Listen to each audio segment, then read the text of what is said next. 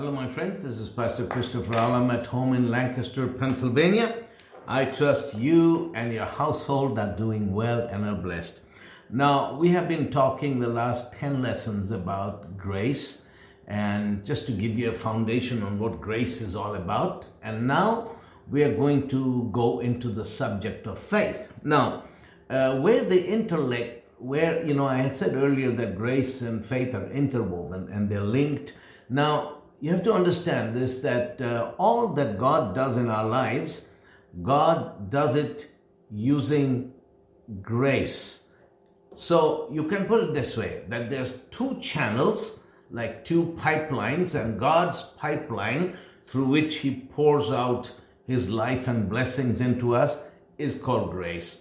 And our pipeline is called faith because faith is what we use to acquire what grace provides. So, what happens, let me put it simply here. So, you take God's pipeline, which is called grace, and you take your pipeline, which is called faith. And when you put grace and faith together, then the blessings and the life and the miracles of God can flow through us. So, everything that God does for us, He does for the undeserving. God never did anything for anybody because they deserved it. But everything that God does for us, He does out of His love for us, out of His mercy, out of His goodness, and is totally unmerited. We could never, ever do anything to earn it from Him, but He does it because of His nature. And of course, the first and the greatest gift He gives to us is the gift of righteousness, which He gives through us through Jesus, and that makes us uh, accepted by him. That gift of righteousness enables us to be accepted you know to to stand in his presence. And thank god for that. That's the greatest gift of all the gift of righteousness. And then come all those other gifts. But everything that god does for us he does he he he channelizes them to us through grace. And then we respond to him by faith and and we receive those blessings from him by faith. Now, uh, but here's the thing Ephesians 2 8 says that by grace are you saved through faith, and that not of yourselves, it is the gift of God. This is interesting because it says that everything, uh, I mean, that, that we are saved by grace. By grace are, we, are you saved through faith, but even that faith with which you receive His grace is not ourselves even that faith is a gift of God. So even at the giving and the receiving end, everything is from God. So it's like this. For example, uh, somebody, uh, say for example, your father uh, wants to, he has a house for you, but he wants to sell it to you. He won't give it to you. He wants to sell the house to you. And uh, he'll set a price for the house and he really wants you to have it. And he, you, you, you ask dad, how much does the house cost? And he says, they say like, $10 million. And you say, but dad, I don't have the money. So what he does, he gives you a check for $10 million as a gift. And you take that check to him to buy the house from him, if you understand what I mean. So God gives us grace and we have to respond by faith. But even that faith with which we respond to his grace is a gift of God. And so I'm also going to share with you in the subsequent subsequent lessons as, as we get to the study of faith is how to receive this wonderful gift, this wonderful quality called faith, how to receive this faith from God and, and how it works for us and makes all things possible. So this is going to be exciting study and because faith is connected to God's grace. Okay, faith is not uh, as we in Swedish we call it prestationer. That means uh, Faith isn't, isn't performance. That's the word in English. Faith isn't performance, but faith is responding to God's grace. Remember that. Faith is never your performance because your performance is works. And our works, uh, even the best of our works, when we come before God with our own spiritual gymnastics or our works, they are all flesh. And Paul says they are filthy rags. So our works are nothing, but everything is by grace. But we, we will talk more about those things. This is going to be, uh, is to teach on faith is one of my uh, is, is one of my favorite subjects, and I trust you will learn a lot and be blessed to it. Now, but I want to start because since we were in the a lot in the Old Testament talking about, you know, and in the New Testament, and we talked about Abraham, we talked a lot about Abraham and all that. Now, I want to share with you what faith did for Abraham. And what faith did for Abraham, it does for us also. And I'll explain to you why. In, in Galatians 3 7 to 15, it says, Even as Abraham believed God, and it was accounted to him for righteousness. It says that Abraham, he had one thing, he had faith, he believed God. And because he believed God, he was declared righteous. Then it says, Therefore you should know that they which are of faith, the same are the children of Abraham. So it says that Abraham believed God. You know, when God spoke to him, that's what happened. Uh, God spoke to Abraham, and Abraham's response was that he believed the word of God. He believed the word that God spoke to him. And when God uh, saw that Abraham believed what he had said, he declared him to be righteous. So it says that in the same way, we, when we believe the word of God, we uh, are counted as the children of Abraham because we are we are also people of faith. Then it says, verse 8, and the scripture, foreseeing that God would justify the heathen through faith, preached before the gospel unto Abraham, saying, In thee all nations shall all nations be blessed. Now this is this is interesting. It says that God, uh, you know, the scripture, you, you know that God knows everything. He even knows the future. So it says that the word of God, the future, could foresee that one day God would justify the heathens by faith. Because until that point, God's plan was only for the Jewish people, but the scriptures foresaw that God would, would God's plan would extend to all the nations so that all the heathen would be justified through faith. So through faith, all the heathen would be justified. So all you know the doors to god's presence would be open for the gentiles also and they could enter in through faith so, uh, the gospel, the word of God was preached to Abraham. God actually gave the gospel to Abraham, saying that Abraham, in you all nations shall be blessed. Hallelujah. So, you know, some people, you know, they say, uh, I heard somebody say, preacher say on TV, well, God says, whoever blessed you, actually, it's the same scripture, you know, in the Old Testament, God says, whoever bless shall bless you uh, I, I will bless him. Whoever curses you will well, I will curse. And he took that portion of the scripture and he basically said, well, that's God's foreign policy statement. And everything who God is for or against in the world today, it depends upon Israel, you know, the state of Israel. But that's not what he's saying. Because, I mean, that's a very narrow minded view of scripture because Jesus died for everybody. Doesn't matter who they are. They, they can, what race, what nationality, what religion they are. Jesus died for everybody because that verse, you know, where it says that uh, whoever uh, blesses you, I'll bless. Whoever curses you, I will curse. That's not the whole verse. If you read the whole verse, the whole verse says, whoever blesses you, I will bless whoever curses you will curse, I will curse, and through you every nation shall be blessed. So it is that verse doesn't give a thing of exclusivity that God only cares for Israel and for nobody else, but that what it's basically saying that I will bless you. But then it says, through you all nations shall be blessed. And that is the scripture that Paul is referring to, that God preached the gospel to Abraham and saying that to you all nations will be, will be blessed by faith. Hallelujah. Thank God that God isn't an exclusive God and narrow minded God who excludes people, but God's heart is so big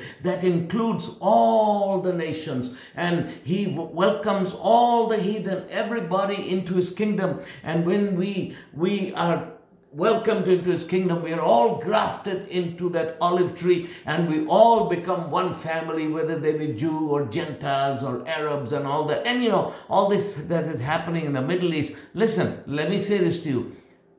It is only through Christ that these Arabs and Jews can embrace one another as brothers. It is only through Christ. There is no other way. But anyway, I'm not going to go into that. But my thing is that God preached the gospel to Abraham. He says, Abraham, whoever blesses you is blessed, whoever curses you will curse, but I'm going to tell you something. Through you, all the nations will be blessed. Through, through the faith of Abraham, because Abraham believed and he was counted as righteous. So those heathen people like me who were so far from God and uh, we were outside the commonwealth of Israel. We had we were without hope in the world, but the Bible says that we who were far have been brought near through the blood of Jesus because we believed. So God said that those who believe, who are of faith, are the children of Israel. And you and I, I don't know what your background is, but whatever it is, whatever color, whatever nationality you are,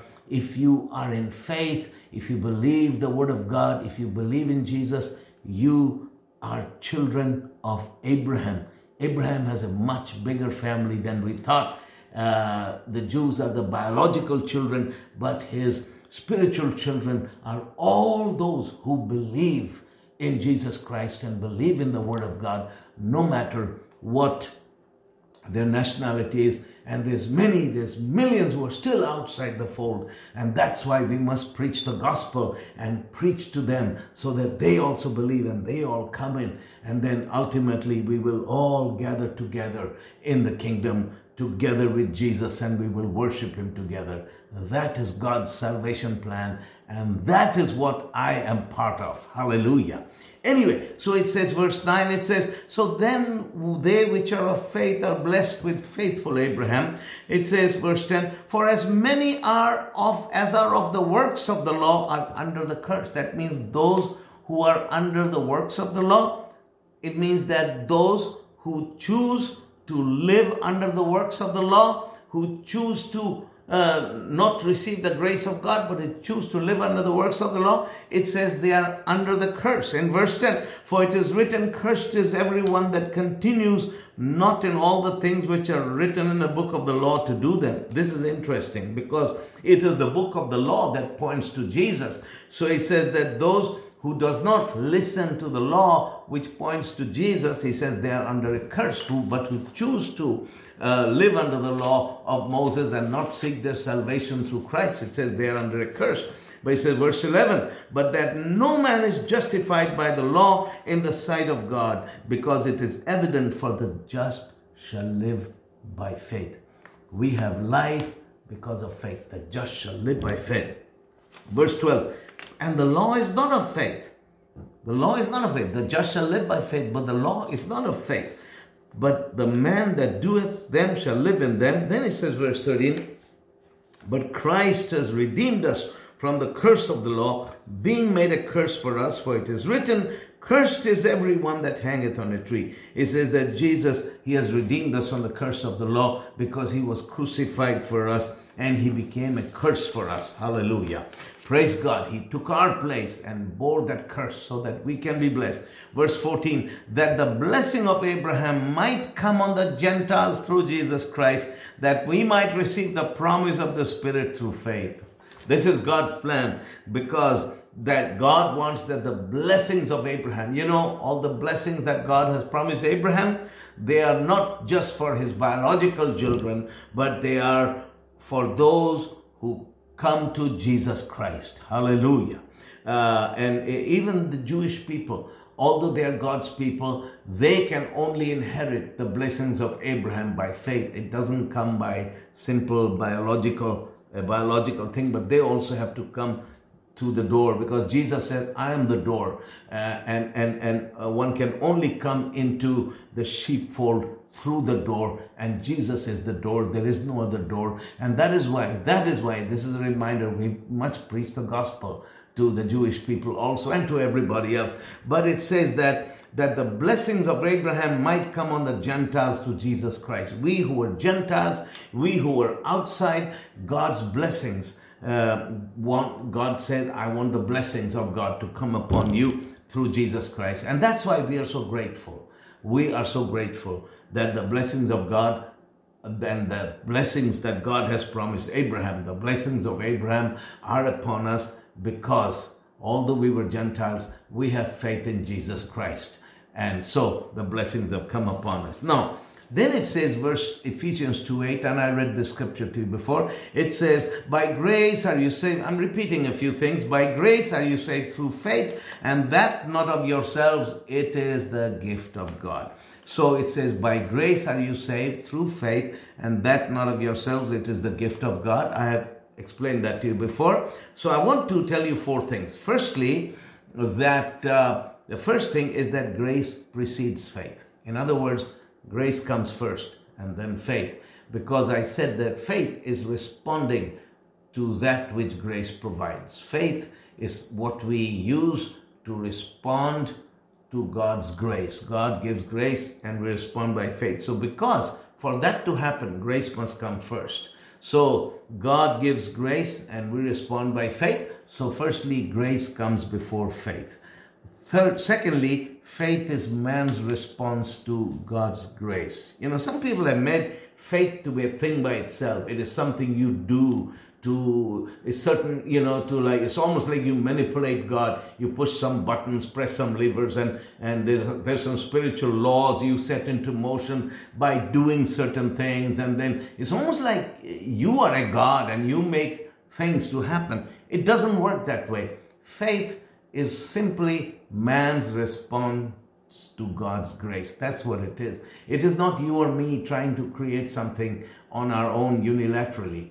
Uh, but, uh, you know, this is one thing that people accuse faith preachers of. They think that we preach, that we believe that we are like gods and we do our thing. No, we are not that way. Faith responds to God's grace.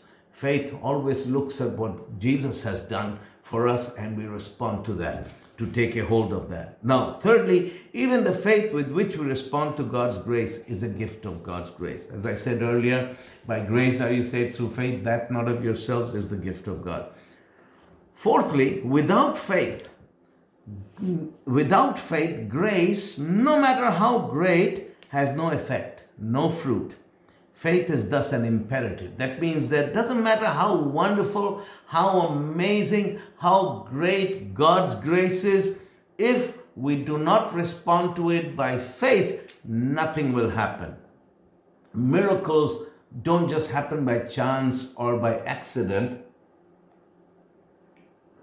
They happen when somebody stands up and responds to God's grace by faith to receive that's when miracles happen. So that's why I dare say this that without faith, even the most powerful, wonderful grace would be without fruit and without effect. Now, now the next thing I want to say is that faith is an imperative.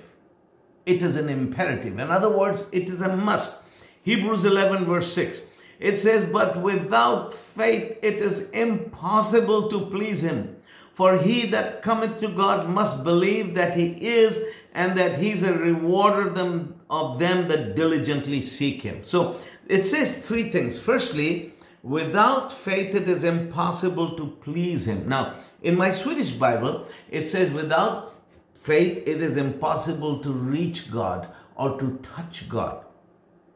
Without faith, it is impossible to touch God. We cannot touch God without faith. It is simply impossible. We cannot touch God by being a good person, by being a kind person, or having a lot of other good attributes and qualities. But it says, without faith, it is impossible to touch Him or to please God. So, faith is what we use to touch God. Faith touches God. So, so we have to understand this. Because of this, faith is a must. It is an imperative. You can't get around it and uh, uh, by saying, well, we don't need faith. Faith is not important. Faith is important. But, and you know, many people, they, they define you know it's all in the semantics it's in the it's in the words they use you know how they describe faith that they often they're attacking each other well his definition of faith isn't right or it is good but it's not as good as mine. But that's not the point. The point is faith is an imperative right? And and faith is an imperative. Whatever you call it however you define it the important thing is that you understand it's a must it's an imperative. So without faith we cannot please God. Secondly, for he that cometh to God must believe that he is. So, when we come to God, we must believe that he is. In other words, faith is not just a quality, it's not about you. You know, some people look at themselves, oh, how big is my faith? How great is my faith? Uh, you know, you cannot measure faith in gallons or liters or feet or meters or inches or kilograms or pounds. No, faith is nothing. Faith looks at Him. You know, when, when a person says, Well, I feel faith, that's wrong. You can't feel faith. You don't feel faith. Faith is a quality that looks at Him.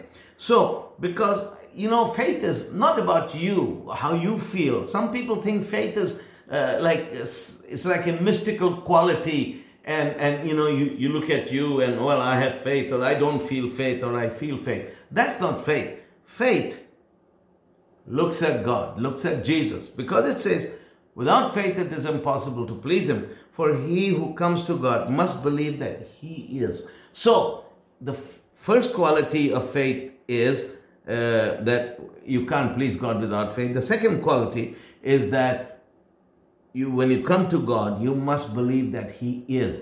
He is means that He is right there. Not that He was, that, you know, some people talk about how wonderful things God did in history. And uh, when we get to heaven, God will do wonderful things. No, faith is about now. He is. He is. Jesus Christ is the same yesterday, today, and forever. That means that, and the wonderful thing, it actually means that Jesus is occupying the same space at the same time as I am. That means that I am sitting here in my house preaching to you, and Jesus is right here at this moment in this same space at this time with me. And where you are seated or standing and listening to me teaching you, Jesus is right there at your home or wherever you are and is occupying the same time and space as you are. That is that is the other quality of faith. It says you must believe that he is, not that he was or he shall be, but that he is. And then the third quality is that he is a rewarder of them that diligently seek him. In other words, if you seek him with all your heart, you will find him. Hallelujah. That's the wonderful thing about faith. Faith isn't just looking at the past or looking at the future. And uh, I mean, it's great to look at the past and praise Him for what He did in the past.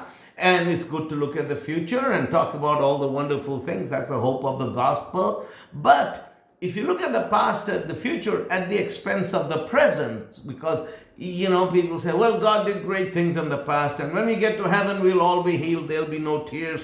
But today, mm, I don't know, we can't really expect much because God doesn't really do those things today. But praise God, you know, when we'll go to heaven. Now, that that's wrong. That's wrong. That's the that's that's wrong. Because God, it's not just that He was, yes, He was, and He shall be, but He is. It said He is the one who was and is and is to come. So, faith is that God is. That means that wherever we gather as a group, in a group or in a church or we are individuals together wherever I am, whenever I am, or whatever place I am at, or whoever is with me, Jesus is right there with me at that time. And if Jesus is right here, right now, occupying the same space and time as me, anything is possible. And that is why when we are in faith, we are always living in expectation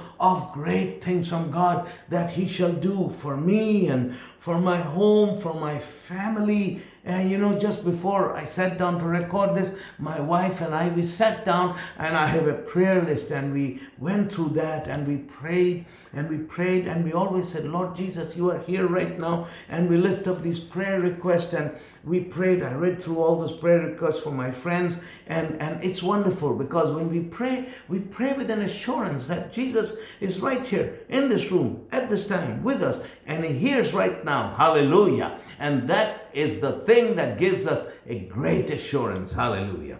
So, without faith, it is impossible to please God. In other words, Faith pleases God.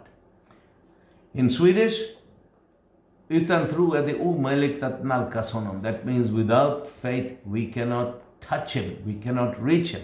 But faith reaches and touches God. Wherever we are, whatever situation we are in, faith always reaches and touches God without fail. And then it says, and he's a rewarder of them that diligently seek him. That means that wherever I am, whenever I am, if I am diligent with all my heart to seek his presence, he will say, Here I am. Hallelujah. God always responds to faith. When we come to God in faith, he always responds to us.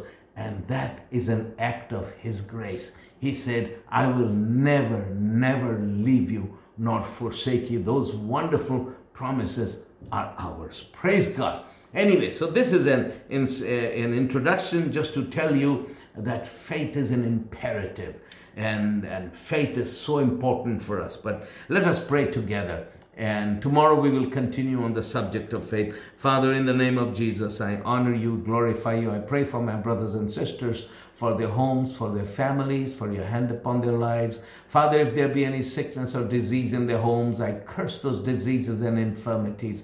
I ask you, Father, to let your blessing be upon them and let them produce and uh, not produce, but bear much fruit for your glory. So you be glorified to their lives in Jesus' name. Amen.